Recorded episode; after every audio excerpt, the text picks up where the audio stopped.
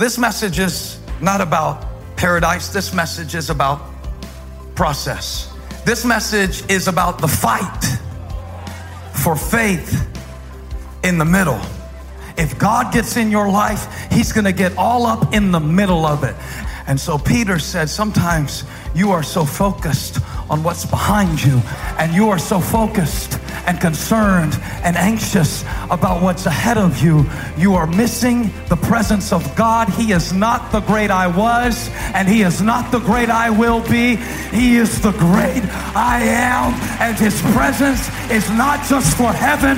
One day, the kingdom of God is at hand. He's here in the middle.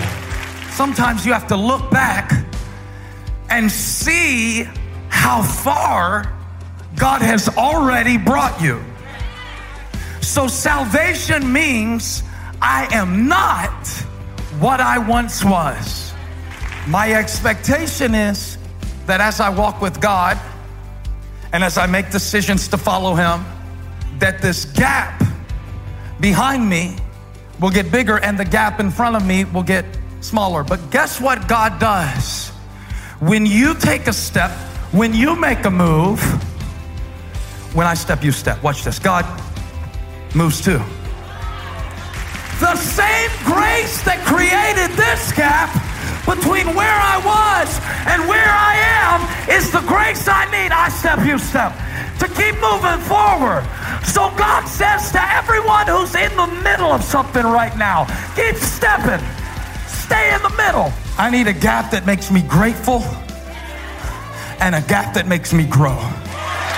If you're looking for the grace of God, don't look to your deathbed and don't look to your past. He is the great I am. If you're looking for the grace of God, put your eyes on that middle cross. But don't look at your past. You're not going that way. And don't even worry about your future. God is already there.